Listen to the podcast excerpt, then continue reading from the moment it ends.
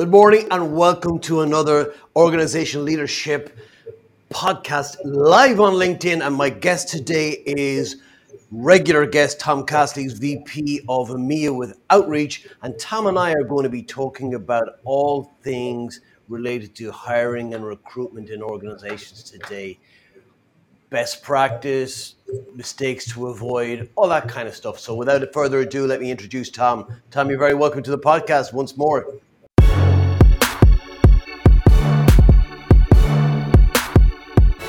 Good morning. Yeah, good to talk to you again. Tom, let's just start with the hiring start side of things first of all, because for me, it's just one of those topics that it's we, we all know we've all seen the calculations in terms of how expensive it is to make a bad hire. We've seen how prevalent it can be uh, in organizations, and so with something that's so expensive and so prevalent why do you keep? Why do you think we keep doing it? Oh wow, yeah. So uh, we're glad we've got a lot of time to talk about this. first off, I would actually just lean in on the cost of a bad hire. I think everybody completely underestimates it. Um, I think the last time I looked at it, it was around about half a million dollars. If you're talking about opportunity cost as well as just the bad hire, and especially in a sales role people burning through leads and you know and not converting opportunities, the amount of time it takes to offboard somebody and so on. So um, if that doesn't concentrate everybody's mind, then um, then yeah, shame on them, I guess. Um, so with regards to bad hiring, uh, you know, a few things spring to mind. One is uh, I was never given any real formal training on interviewing skills and attributes. Um, so I doubt many other people have. I haven't seen that many courses around for it. There doesn't seem to be uh, much time spent on on the process right from the inception. Actually, you know, I've seen terrible job descriptions, uh, and that's to coin a phrase we used uh, in a previous podcast. You know, when you're asking for directions, I wouldn't start from here. Well, if you don't start in the right place with a really concise job description how can you hire against that uh, in terms of setting expectations? Mm. There is uh, a lot of ad hoc processes that people run. I think people rush the process as well. Um, the idea of being able to make a good decision on somebody in 30 minutes doesn't make sense to me. Uh, some of the other things I see very regularly is this kind of hiring by committee. They have them meet like six or seven people for 30 minutes at a time and time and time again, I would hear from candidates, well, I just basically got asked the same question six or seven times. It was like, it was a rehearsal. Everything was a rehearsal until I got to speak to the main leader at the end. And guess what? I practiced all of my answers. so, uh, yeah, and then I think there's elements that are missing as well. We tend to, um, you know, we'll focus primarily on sales roles, I guess, because of the focus of this podcast rather than in other disciplines. But mm-hmm. um, you know, that notion of having you know a rep come in and do a role play, which is to do a to do a presentation, and um, you know, we know that you know presentations happen towards the end of a sales cycle when you've discovered and found out everything. I'd much rather focus on a salesperson's ability to do great discovery in a role play rather than their ability to speak to some slides. So, and then my third area would be uh, I see very little use of uh, assessment tools. And what I mean by that is, in the traditional sense, was things like uh, cognitive testing. For you know, do they have they got the smarts? But there now are you know various companies out there that do specific tests looking for attributes which are important in selling. Mm. There's so much there, Tom, to unpack from lack of imagination in terms of job descriptions through to poor planning when it comes to what questions we're going to ask, through to bad process when it comes to okay if i'm if, if i've got several hiring managers in the process what's your job? What are you looking for? What's the next person looking for? Uh, and then also when it comes to the tools and either underutilization or poor utilization or using the wrong tools like say myers-briggs for example that really doesn't tell yeah. you anything about yeah. performance on the job Uh, I, I, don't know where to start with all of that. I, I, maybe start with maybe start with ego for me because I, I recall I, was actually being hired for a job, a job I should never have been given, and. I hmm. remember the guy in front of me said, uh, "I only need to interview once." He says, "I know with my gut," and he was hiring me, and I was the worst person possible for that job. But in his head, he was a legend. How much is that yeah, is the problem? Yeah, so Look, there is a, there is a natural inclination for people to hire people they like, and guess what? They like people like them, and so then you lose a whole diversity pool of candidates uh, as a result of that. So, I, diversity in hiring for me is is not just an aspiration uh, that you should be looking for, just to, you know, for, for lots of really good reasons, but also think of like diversity of thought and thinking and uh, an approach. And if you hire people like you, you end up with an army. Uh, if you hire people who are not like you, you end up with this huge amount of creativity and a potential really just to explode talent and for everybody to learn off everybody else. Hmm. Uh, the ego one you talked to though is um, I have seen in the past, not so much now, but lots of people will will will only hire people who they don't think can overtake them, which is the ego angle. Uh, whereas I would rather hire people who I think I can work for in the future. Um, mm. Because, you know, ultimately, my job in leadership, I guess, is to make myself redundant, uh, to have mm. somebody, you know, come past me. There's, um, there's a lady, um, uh, Amelia Scott, who was an SDR who worked for me back in exactly She's now RVP over in Culturam, one of the smartest people I was ever lucky enough to have work for me. Just oodles of talent. And, you know, guaranteed one day, she probably wouldn't give me a job, but, it, you know, that's the kind of person that I can see because I'm not smart enough for her. Uh, that's the kind of person I can see, you know, one day that, you know, I'd end up working for in, you know, the latter part of my career because, you know, her trajectory is just, you know, going north and, and carrying on at a pace. Yeah. You hired her, if I remember correctly. Did you? I mean, I, I remember she had all the right stuff. Yeah. So you obviously saw something in her, which is something else I think may be important part of is there gut? I mean, there's something that resonated with you, and it was more than just process. Yes. So, um, yeah, although I would say that the, the person I was hiring back then is very different to the person I am hiring now. You know, that's you know eight nine years ago. Um, I kind of I kind of look back on that. Although that was a really good hire, and we hired some pretty good people there as well. Was uh, I'm slightly ashamed when I compare the process today versus the process back then, and um, and that's uh, a bit of a realization uh, that I've come to now. Hiring for growth is very different for hiring in an organization where you've kind of reached your limit. You know, if you're if you're growing at 10 or 15 percent per annum, you've got a pretty large workforce. You're typically hiring people to do a job of work, and you expect them to have some tenure in that. When you're growing at kind of the rate we are, and a number of other startups are growing, um, the tagline I would give you is you uh, advertise for the role, you hire for their next one. So, in other words, the interview has kind of got nothing to do with, uh, by the time they're speaking to you, having looked at a recruiter and maybe done one of these tests, you know they're, they've got the smarts to do the current role, but the, the vast majority and the focus of the FaceTime that we have together is do they have the potential to do the next role and the role after that? Uh, mm. Because uh, in my experience and my passion is one, a meritocracy, but two is really high performing, uh, high functioning organizations grow from within. And um, so that has been kind of the driving force behind this refinement of the hiring process recently. Mm.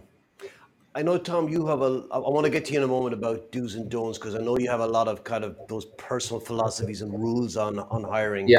Before I do that, you mentioned diversity a few moments ago, and I was wondering when you were saying that, how important, in, in order to hire a diverse group of people, how important is it that the hiring managers, if you have, say, five stages and five different individuals from HR to the hiring manager, maybe to the CEO, whoever, uh, involved in that process, how important is it that you put together a diverse hiring team? Or is it okay to have a, let's say, a, a, a lack of diversity in the hiring team so long as they're diversity aware? No, I, am adamant that you have a dive. If you are going to have multiple people involved in the hiring process, we keep it to a bare minimum. We don't have this kind of, you know, um, uh, this pool of people that you end up seeing like seven or eight people for half an hour at a time. As we just said, you know, kind of you end up having the same same thing going on. But uh, yeah, having a, a hiring a diverse pool of individuals requires a diverse hiring committee. And diversity, the last time I looked at it was there's like 28 different attributes of diversity. It's not just, you know, race, color, religion, all of the legal elements, but mm. even things like, you know, I'm wildly dyslexic and I can't spell my own name in joined up letters. But uh, so, you know, I have a different way of thinking. But, you know, the other end of the spectrum is the autistic end of the spectrum. You know, just as a, as a funny one is I, I like that when you see in a job uh, a job description, we're looking for somebody who's who can think outside the box but has an eye for detail. So you're looking for somebody who's autistic and dyslexic. yeah, it's it's like this. You're looking for a flying tractor. Yeah, somebody. Yeah, doesn't exist. Yeah, so in our in our uh, we have a, a dedicated part of our interview process towards the end, which is the culture interview. Uh, for us, it's 90 minutes to two hours long, uh, and it gets into kind of the nitty gritty of you know kind of what what makes up people. You know, how do they tick, and and and and the rationale behind doing that is, you know, in a, in a fast growing company, you know, the, pressure ebbs and flows, and you know, never have enough resources because you're kind of always pushing the envelope. And uh, if you really click with the people you work with, then uh, you're more likely to gel under pressure rather than to explode. And for that particular interview, uh, we absolutely ensure that we have a huge amount of diversity. So we'll put in one of our female leaders or somebody from a different background, cultural background, or educational background, or somebody who thinks differently, like me, you know, as a, as a broad thinker or something. Um, yeah, that's critical. That brings another question into my mind, which is if you've got this, you're hiring for diversity, but you also want people to gel. Now, I know those are not mutually exclusive, and I, but I say that just because it's top ahead. I've never examined it because my gut might tell me that if you've got people with different backgrounds, different cultural experiences, different genders, different races, then in order for them to gel, you have to really know what you're looking for. There has to be some common threads that, that do pull those diverse people together. What are some of those common threads that you look for?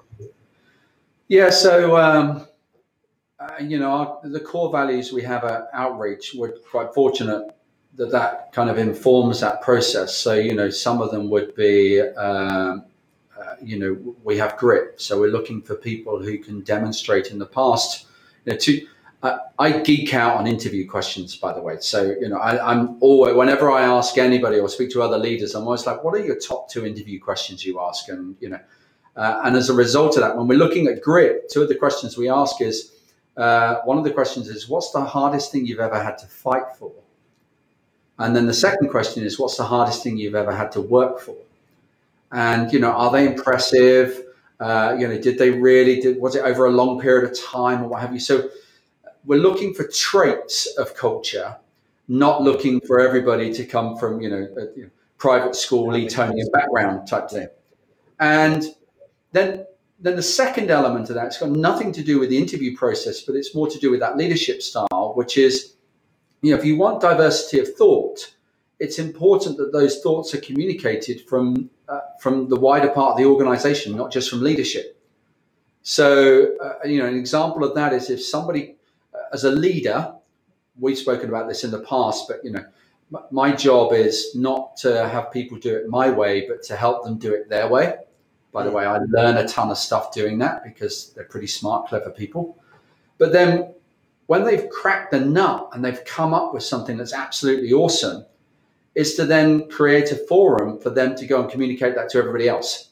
And what that creates is that is that flywheel effect that everybody thrives in that diversity and learns from each other, their approach, their background, their thoughts, and, and so on and so forth. Mm-hmm. So I've, I've actually seen the team get tighter, more collaborative because they know that they can go and explore a situation from multiple different angles. It actually mm. drives that collaboration rather than creates a barrier. Mm. I like it for sure. Uh, I can't let you leave this section without asking you because you mentioned that you like to ask other people what's their favorite questions, and you said you geek out on that. What are your top two questions that you that you absolutely would ask every time? So the first question we ask in interview, which tells me a lot of things, is uh, tell me uh, a little bit about your career uh, and your background, and and you know take two or three minutes to describe that to me. Mm. And in a sales role, you find out a number of things. Can they be concise? Do they have brevity? Do they answer the question? Do they stick to the time frame of two or three minutes? So the question actually tests multiple different facets of skills and capability. Yeah. Uh, my favorite, favorite one, which I stole from Richard Mullender, is the ex chief hostage negotiator of the UK. So I think hostage negotiators are great at asking questions, funny enough is uh, who is the best boss you've ever worked for and why did you like them so much? Mm. What that tells you is uh, uh, immediately they'll start to describe the attributes of the leader and in the environment that made them excel. Because guess what? They like they like the people they worked for that that made them the best version of themselves. And immediately you start to get a sense for okay, um, you know, if the answer to that question was, well, I really like this person. They, they gave me loads of training. Whenever I went to them, they just gave me the answer I needed. Uh, they were always there for me. They came on all of my calls. I'm like, right, red flag. this is somebody that is basically an administrator of sales and brings their super salesperson with them. If it's somebody where they say, look, I love this person, they constantly challenged me. Uh, they, they broadened my thinking. Um, uh, they, they, they understood how I ticked and they motivated in me in innovative ways. Yeah. Uh, and you know, and realized that you know I had a family at home, and I you know wasn't going to work 15 hours a day, but they absolutely gave me the environment in which to excel. I'm like, right now, I kind of get how this person ticks. Mm. Yeah, I love it. I love it. You mind if I? Sh- my, my, favorite, if I might share it, because it's popping my, my head right now, and it's not even a question, and it's asked where you believe that this person is a good fit, and it's a sort of a a final validation question. Eh, sorry, it's not even a question; it's a statement, which is, Tom, I, I don't think you're right for this job. Yeah. And to see how they respond with that to that. And, and, that's the real thing. It's not, you know, if they roll over and say, oh, oh, okay, if that's the way you feel, okay. And, and if they leave it, well, they're definitely not right for it. If they get upset and emotional, they're not right for it. But if they're just reflected back and say, oh, wh- why do you say that? Or what makes you think that? Then that, that's a, a validator, yeah, if you like.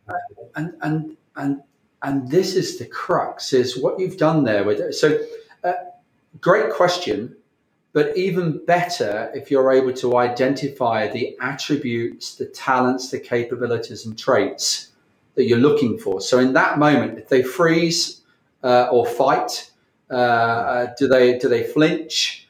Um, do they ask more questions, or do they just go into battle mode and t- start doing objection handling and just spill their guts as to why they think they're brilliant?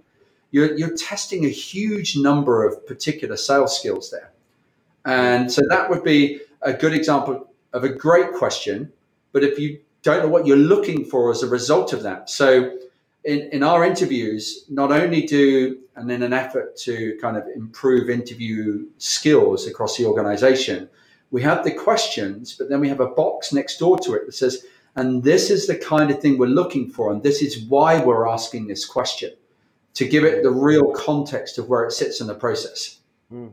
And and that has you go through a refinement process. For example, yeah. um, you know, a, a, not such a good question would be something like, you know, can you give me uh, a, an example of how you've grown a company's revenue, right, for a sales leader?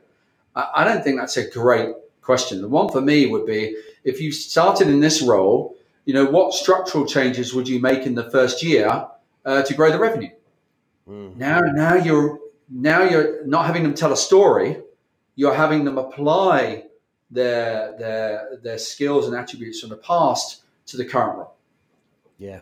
Ideally, they'll ask a ton of questions yeah. about the existing structure already. Yeah. I do want to talk to you about your your core philosophies, your do's and don'ts on hiring. Maybe share with me some of your favorites. Uh, well, first and foremost, it's um, uh, it's the hiring manager's job uh, to hire people. So don't delegate that responsibility. Um, for leaders, the majority of the time, uh, they don't spend enough in, in hiring. You know, probably 20, 30% of my week is, you know, is talking to candidates. Uh, we're actually constantly hiring, although we might not necessarily have roles open. So just this keeping this pool of talent available because the passive market come on and off market as they go. Um, mm. We talked about it at the beginning. Um, another area I geek out on is the job description. A lot of people just go to another website, copy their job description, and I mm. just find that unbelievable. It's um, you know how how you not describing uh, you know the role and the attributes that you're looking for, and mm. um, and if the job description is actually written properly, it should inform probation and it should inform career development post post that as well. Mm. I'm curious about the job description one because I, I, you're right. There's so much of it lacks imagination, and it also lacks character, meaning that when you read it, you can get no sense of what type of a place this is to work for. It's sterile. It's just there, there's no emotion in it. There's no storytelling. There's uh, no sense of humanity, I guess, in, in, in it, which I think is, is awful. And, yeah. And, and, I, and I don't know why that is, because I think it's clear. And if you look, if you could just Google good hiring descriptions, you get lots of resources that'll tell you what looks good. Or and, and what I see on LinkedIn so much is somebody will put up. There's even a badge for this now that goes around your profile pic. We're hiring. Like yeah. that's that's the, the, length of it. How ah, I don't know. I don't understand it. Maybe maybe you could help me. Well, yeah. So there's um, as Dave Snowden once said, you can you know more than you can say. You can say more than you can write. So I certainly wouldn't expect a job description to answer all of those objectives. I think you know, uh, uh, in tandem with a job description, you've got to have a good job page on your website. Ideally, a video on there that kind of that has multiple people in the organization talking about what it's like to work at the company. Um, and also make sure that you have a face on LinkedIn for multiple people within your organization at multiple levels so they can get a feeling for what are the other type of people who work there. Uh, mm. Would I would I fit in? Um, you know, do, do they make sense? Is the, do the things they talk about resonate with me, and so on? So that's that's kind of the PR or the marketing that goes around a job description. Mm. But for me, a, a job description has uh, five key elements. Um, uh, actually, six, because the first one is how it's written. So there are uh, various tools on the internet that can make sure that you've got gender neutral language in there. So that's around accessibility. And then the second part of it is um, something I learned last year is you have to be really careful about uh, when you're talking about what's expected in a given role and the experience, because uh, typically what you'll find is uh, when a when a man reads a job interview, if they're not sure whether they can do it or not, they'll still have a go. And uh, actually, when a when a woman looks at a job advert, they don't think they can do it, they won't apply. Mm. Uh, so you can actually, you know, massively reduce your candidate pool uh, simply by uh, by writing the wrong type of stuff in there. So okay. for me, the, the, number one is uh, the job's purpose and what are the key metrics uh, that are associated with that particular role. Yeah. Mm-hmm.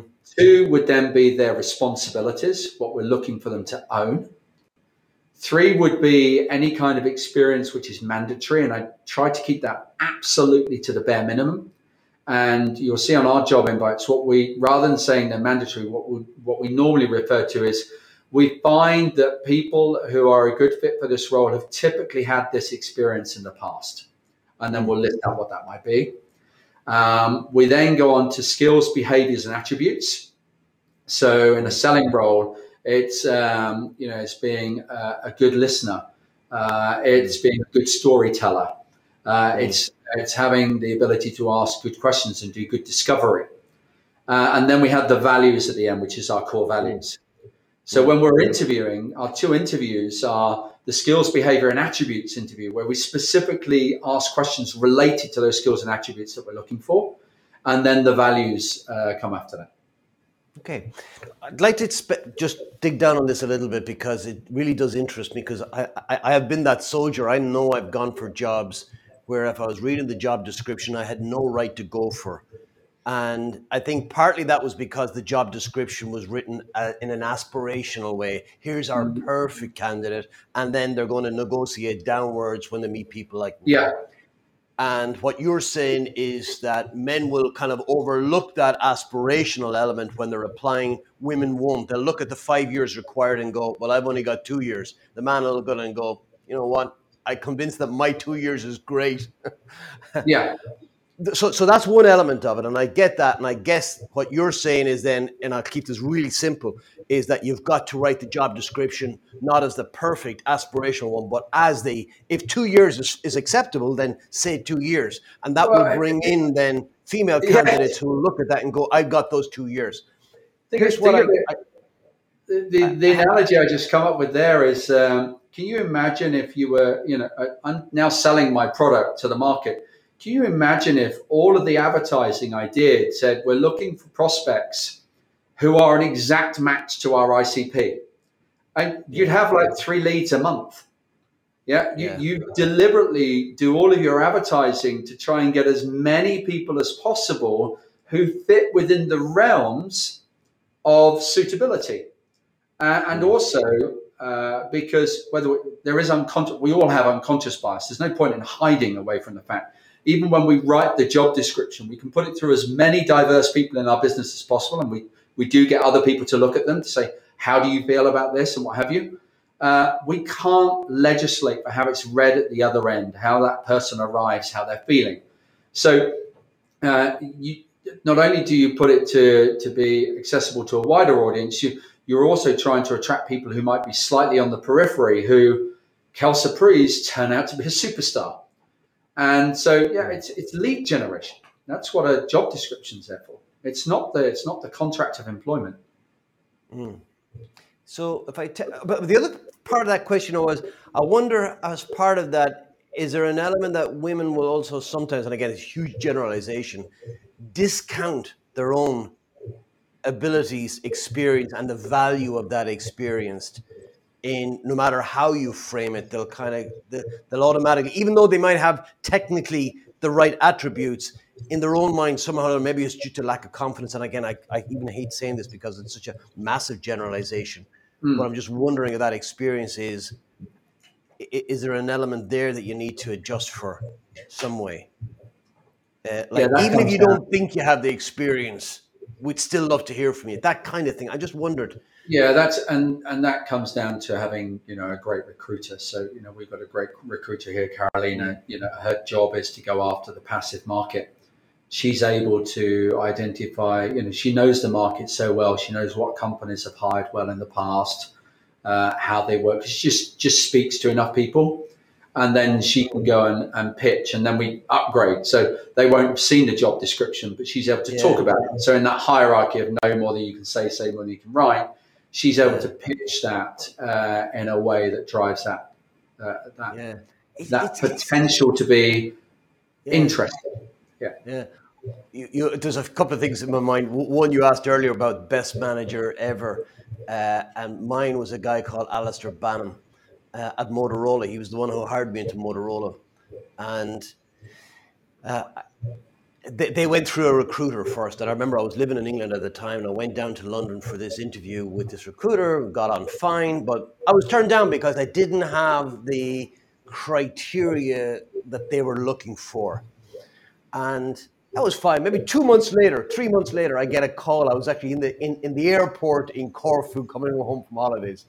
And I get a call from the recruiter and said, um, actually, Alistair would like to talk to you. That's the short version. And what had transpired was that the Alistair was based in in in in High Wycombe, or yeah, uh, Aylesbury. Sorry, Aylesbury. Yeah. And uh, the job was in Dublin, which is one of the reasons why I applied for it. And uh, they, they had they'd given the job, I think, the two or three people. But when push came to shove and it was time to move to Dublin, their partners said, "I'm not moving to Dublin." Yeah. And I, I guess one stage they failed to check that up front, which was an oversight. But on the other side was there was something that they didn't even see or think of as part of the hiring process that was in the end was what got me over the line and changed the traje- trajectory of my my life. There's no question about it. Hmm. Um, and I'm just wondering, can you can you legislate for those kind of things? Um, or is it just you have to learn it the hard way? I don't know. It's, it's, it's, it's a difficult one. It's not something I would have thought about. Yeah, I mean, I do. I do accept in our process we're going to have some false positives in the sense we're going to end up turning down some candidates early on in the process who could have been great. Uh, but the key for me is is hiring great. You know, it's not it's not a great. There's no there's no perfect match to that. Um, Mm. One of one of that um, that profiling tool I was talking about, where we get uh, sales reps to fill out this quiz, it takes like 45 minutes. Um, the reason I like that so much is oftentimes, you know, in sales, time, territory, talent, target, the four T's of sales success. It's no different for sales leaders either. They Run those by again. They, they were very quick for anybody who wanted Yeah, to yeah. use that word again. uh, Yeah. time, territory, talent, and target, and tenacity. Remember, we added the fifth one the other week. Okay. Um, so somebody uh, may be turned down by a recruiter because they've been in an organization and they didn't hit their number in the first year. They hit the number in the second year, and then for the next three years, they didn't hit the number. Did they ask them? Did their quota get doubled every year? Did their did their did their territory get smaller every year? You know, uh, were the cards stacked against them? Mm. And um, that would be a good example of where somebody's discounted from the process. You know, um, you know, for, for all of the wrong reasons. You know, Mm. somebody who's job hopped a couple of times. You look, oh, I'm not interested in people who job hop. Well, you know, and you know, one one is is okay. The other one, it might be family situation.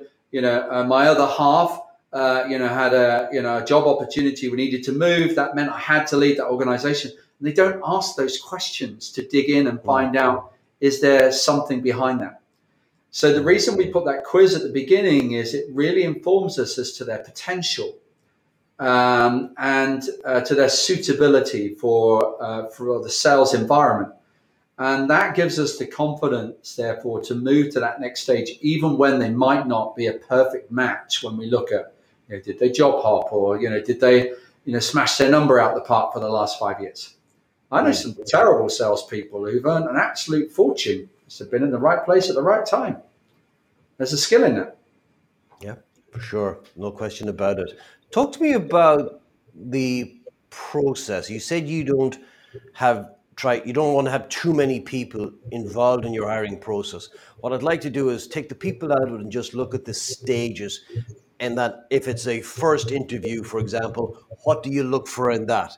As you go into the second one, what do you look for in that? And then this part B is when you do bring in other people, how do you make sure that you're not tripping over each other, that you're that it that it's from the the in the interviewee's perspective, it's a seamless process. Um, and, and that you're looking for different things and it's set up well. So talk to me about process first, I guess is what I'm asking. Yeah, yeah. So, so uh, process pretty simple. So, um, if it's an inbound, uh, we'll do some form of a review of the application. We're looking for you know, little things like location, might be uh, particular skills if we are adamant that they have some of those capabilities.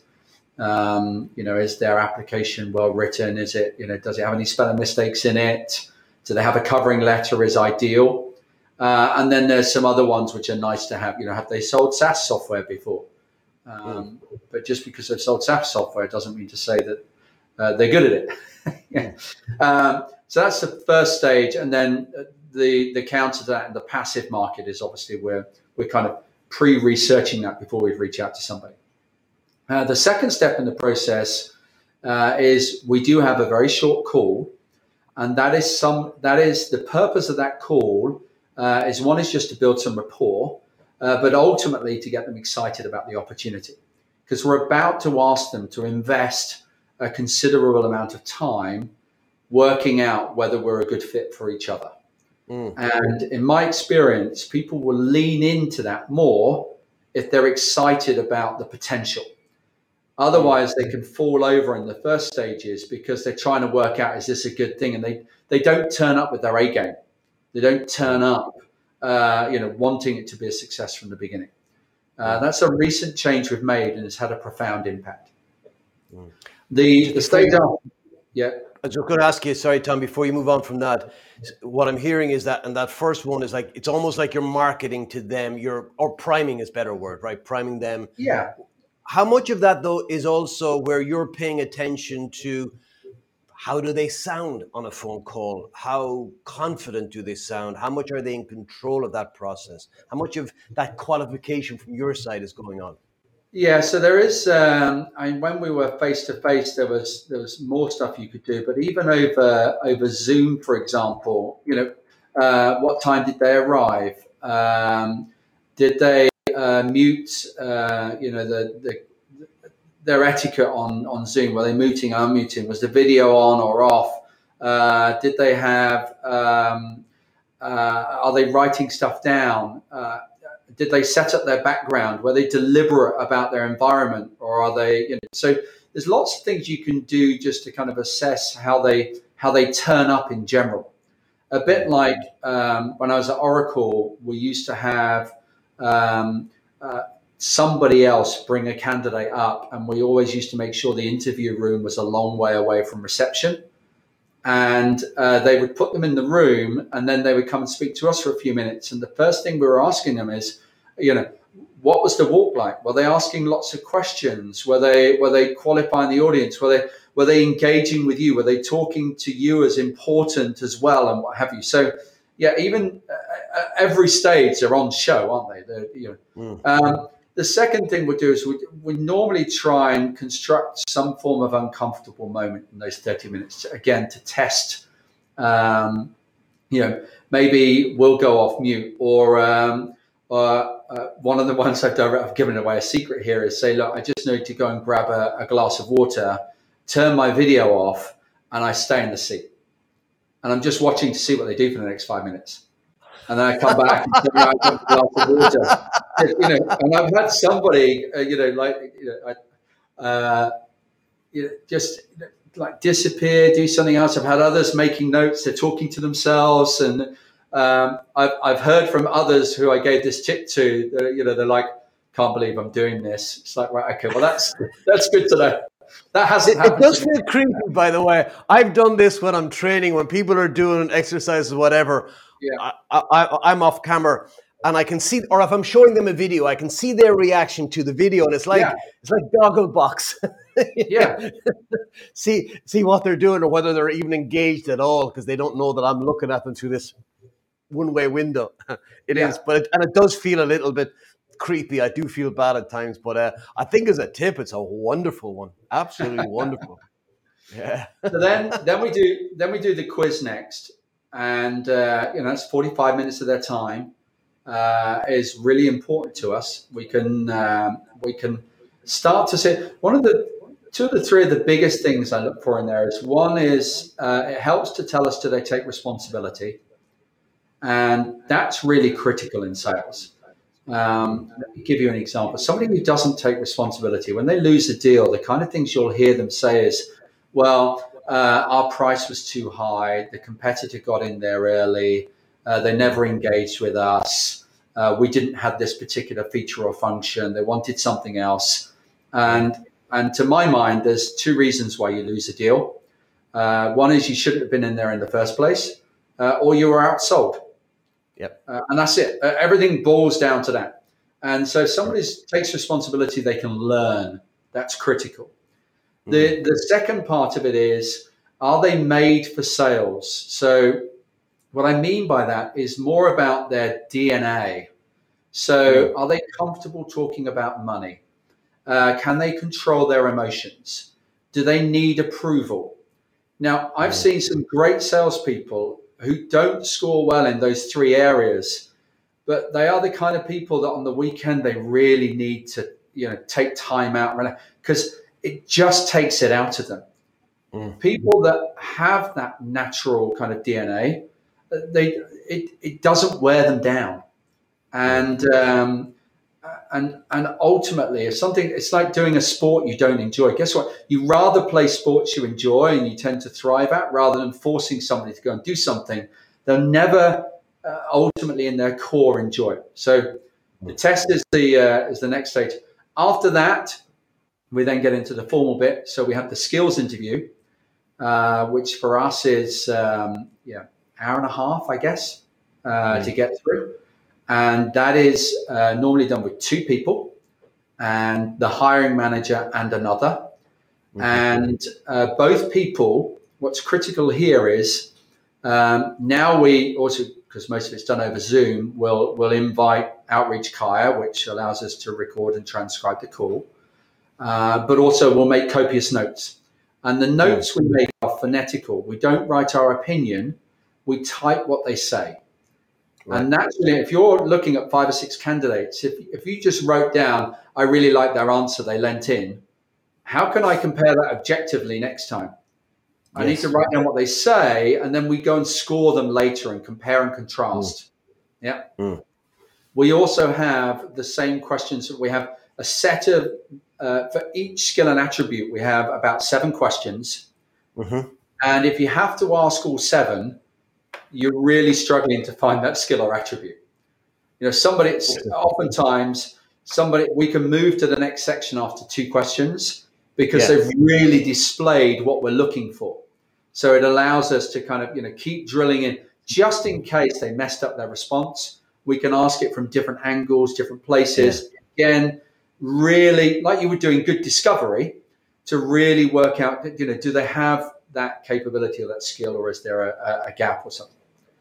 And having completed that, then the final stage is the culture interview, uh, which is two people again, uh, but two different people.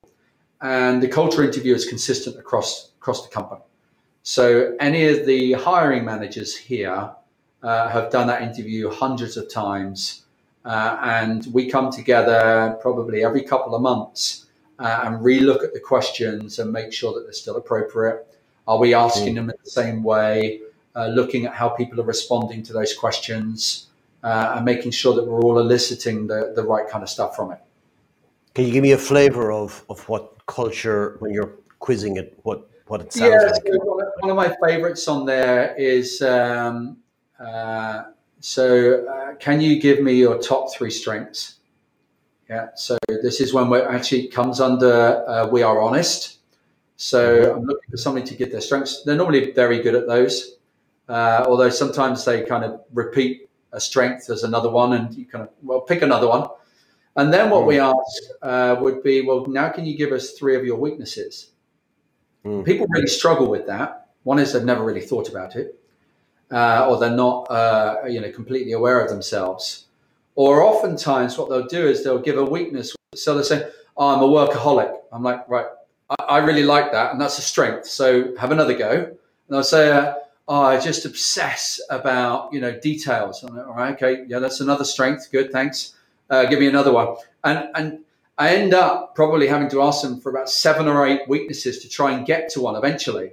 Yeah, um, which is really eye opening. For I had candidates say to me, wow, I really had to think about. It. I've never looked at it in that way, and, I, and oftentimes I just had to give them my weaknesses, you know, just to try and give them a sense of it. It's okay yeah. to have weaknesses. And then the follow on question to that is I'd say, um, uh, who's your current manager? Maybe they say, uh, it's Claire. All right, okay. Mm. Uh, obviously, we'll speak to Claire if you're successful in this role. We want to get her feedback. Um, how would her answers differ to yours in the area of strengths and weaknesses? Mm. Now, what's interesting is oftentimes they're completely different. But two Mhm. is bang, straight away. People are very aware of other people's opinions of them.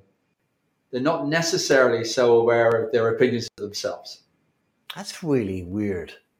Interestingly weird as to Mm. why that might be because if they're aware of somebody else's perceptions of them, it shows that they have a sense of self just through somebody else's eyes. Yeah, but you know they might not agree with it necessarily. So then another one we Right. dig into is you know what's the hardest piece of feedback you've ever been given? And by the way, it needs to have been true, oh, oh, or, or you agree with it. that's. That's twisting the knife.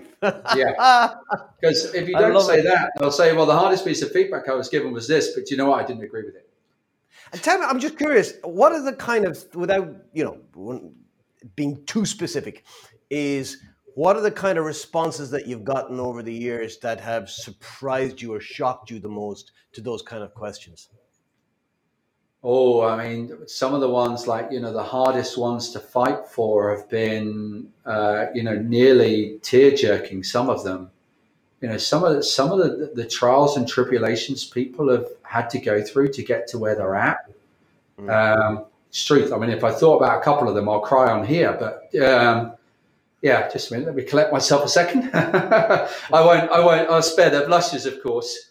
But yeah, you know, anything from you know overcoming you know racism, sexism, uh, family pressure, uh, the parents just uh, uh, wondering why they're wasting their time going down a particular career path. I mean, it's oh, it's, It requires somebody to be hugely vulnerable, which is a strength. yeah. Is it? Is is is it? Is it a in terms of the expectation bar? It feels to me like it's a little high that somebody should be not required, but Hmm. encouraged or invited to open up and disclose something that may be very personal, and that some people may have the same experience but just not feel comfortable sharing that with somebody else i would have no problem sharing that and does that give me an unfair advantage then over somebody who may be more private a person but maybe even better than me at the job i'm just wondering how you distinguish in in that situation two Yeah, so so one is uh, I love the word you use. It's not a requirement. Hmm. Yeah, it's not. We're not trying to get people to talk about things they're uncomfortable with or what have you.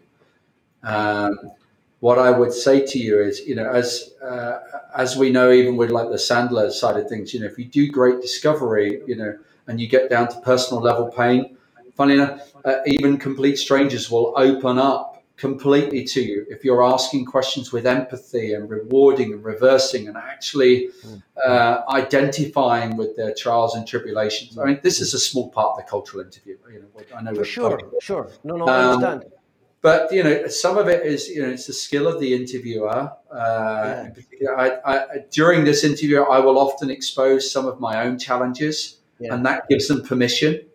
Uh, it's this isn't like a, they're not talking to a, a brick wall. You know, I will you know refer to my weaknesses or, or challenges I've had in the past or or what have you, and uh, as we go through it. Um, uh, and often, yeah, give people examples if they're struggling where to go to and um, uh, and that is a typical you know we deliberately structured it in a way that it would be difficult to answer all of the questions just relating to your professional experience Mm.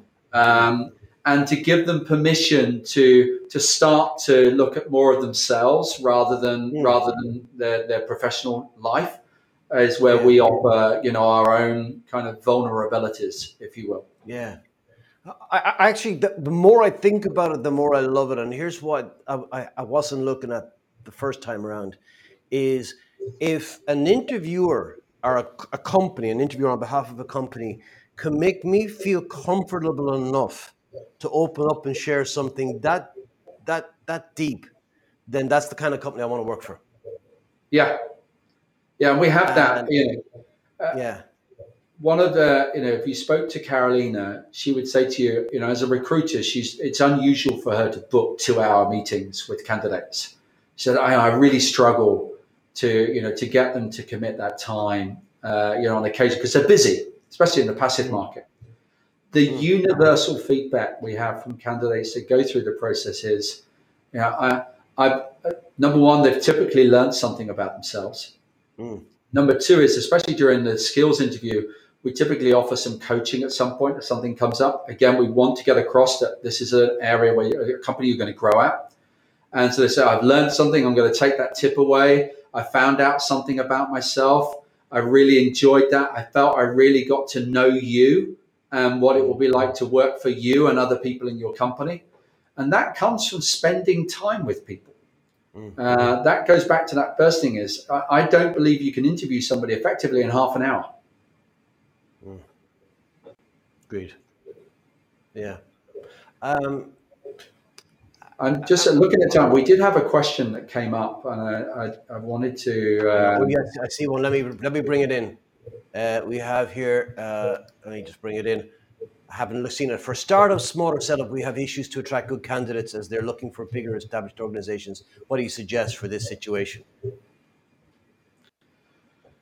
Yeah, so uh, I could say, yeah, if they're looking for bigger established organisations, then they're not the right candidate for you either. So it's no, it's no loss. yeah, um, that is. Yeah, I, I would, yeah. I'd start to look to frame it slightly differently in that you know what do they get when they come and work for a smaller startup? So you know uh, the job description is you know it's day one, day two. You could be doing this. Day three, you could be doing this. So you know I I'd be selling the attributes of this is a varied working environment. You can carve out a career in multiple directions. Mm. No day will be the same. Um, if you're somebody who feels restricted by process uh, and uh, and bureaucracy, we're not the kind of place to come and work for. If you're somebody who thrives in an innovative environment and you know and enjoys you know collaborating with colleagues and doing problem hmm. solving, mm then we're the kind of place for you. Um, yeah. I've, you know, sold in, I, I'd work for you if you put that in there, but that's kind of yeah, yeah. No, for sure. my wheelhouse. Yeah. Yeah, I think I think a smaller companies have to be really good at selling the story of who they are and where they're going because I think journey. people will be attracted to that. And there's now I'm going to get this wrong, but the gist of it is is correct. It was in the movie about uh, uh, Steve Jobs at Apple, and it was I think he was hiring somebody, uh, some senior guy from HP. Again, I could have the details wrong, and it was along the lines of how he framed the question. He says, "Look, he says, do you want to continue shifting boxes for the rest of your life, or do you want to build the internet?" Yeah, and it was that sense of it's the story. Where are we going? What are we doing? That we're making a significance. And small companies are good at that. If they've got a good story and they really believe that they're making a difference to the right person that's a powerful attraction rather than yeah. I'm just another cog in a wheel. Uh, the other one for me is growth. Uh, yeah. So the other thing that a smaller company can uh, definitely get out there as part of that advertising in advance is, you know, be be proactive about talking about the promotions that have happened within. You know, just just this month, out of my SDR org, we've promoted six people Two have gone into sales. Another one's gone. Uh, another two have been promoted into senior roles in the organization. Another one is applying for a customer success role. Uh, and when you had that track record, what you're saying to somebody when they join is, "I'm not in a shoebox or in a locker, and, and I'm and I'm held there." Mm. That is going to, ha- you know, if you go to a big established organization, that's what's going to happen. That's your role. Stay in your box. Yeah. Yeah. Well, you need to. Tom, I'm very conscious. I'm very conscious, Tom, of time. We're up against the hour, and uh, I, would love to have you back next month to talk about onboarding. So once you've found yeah. the right person, how do we get them, ramp them up quickly, and yeah. climate or integrate them into the organization? Um, just to thank you so much for your insights, as always, just incredibly, incredibly valuable and useful. So thank you once again, and I'll talk to you next month. It's a pleasure.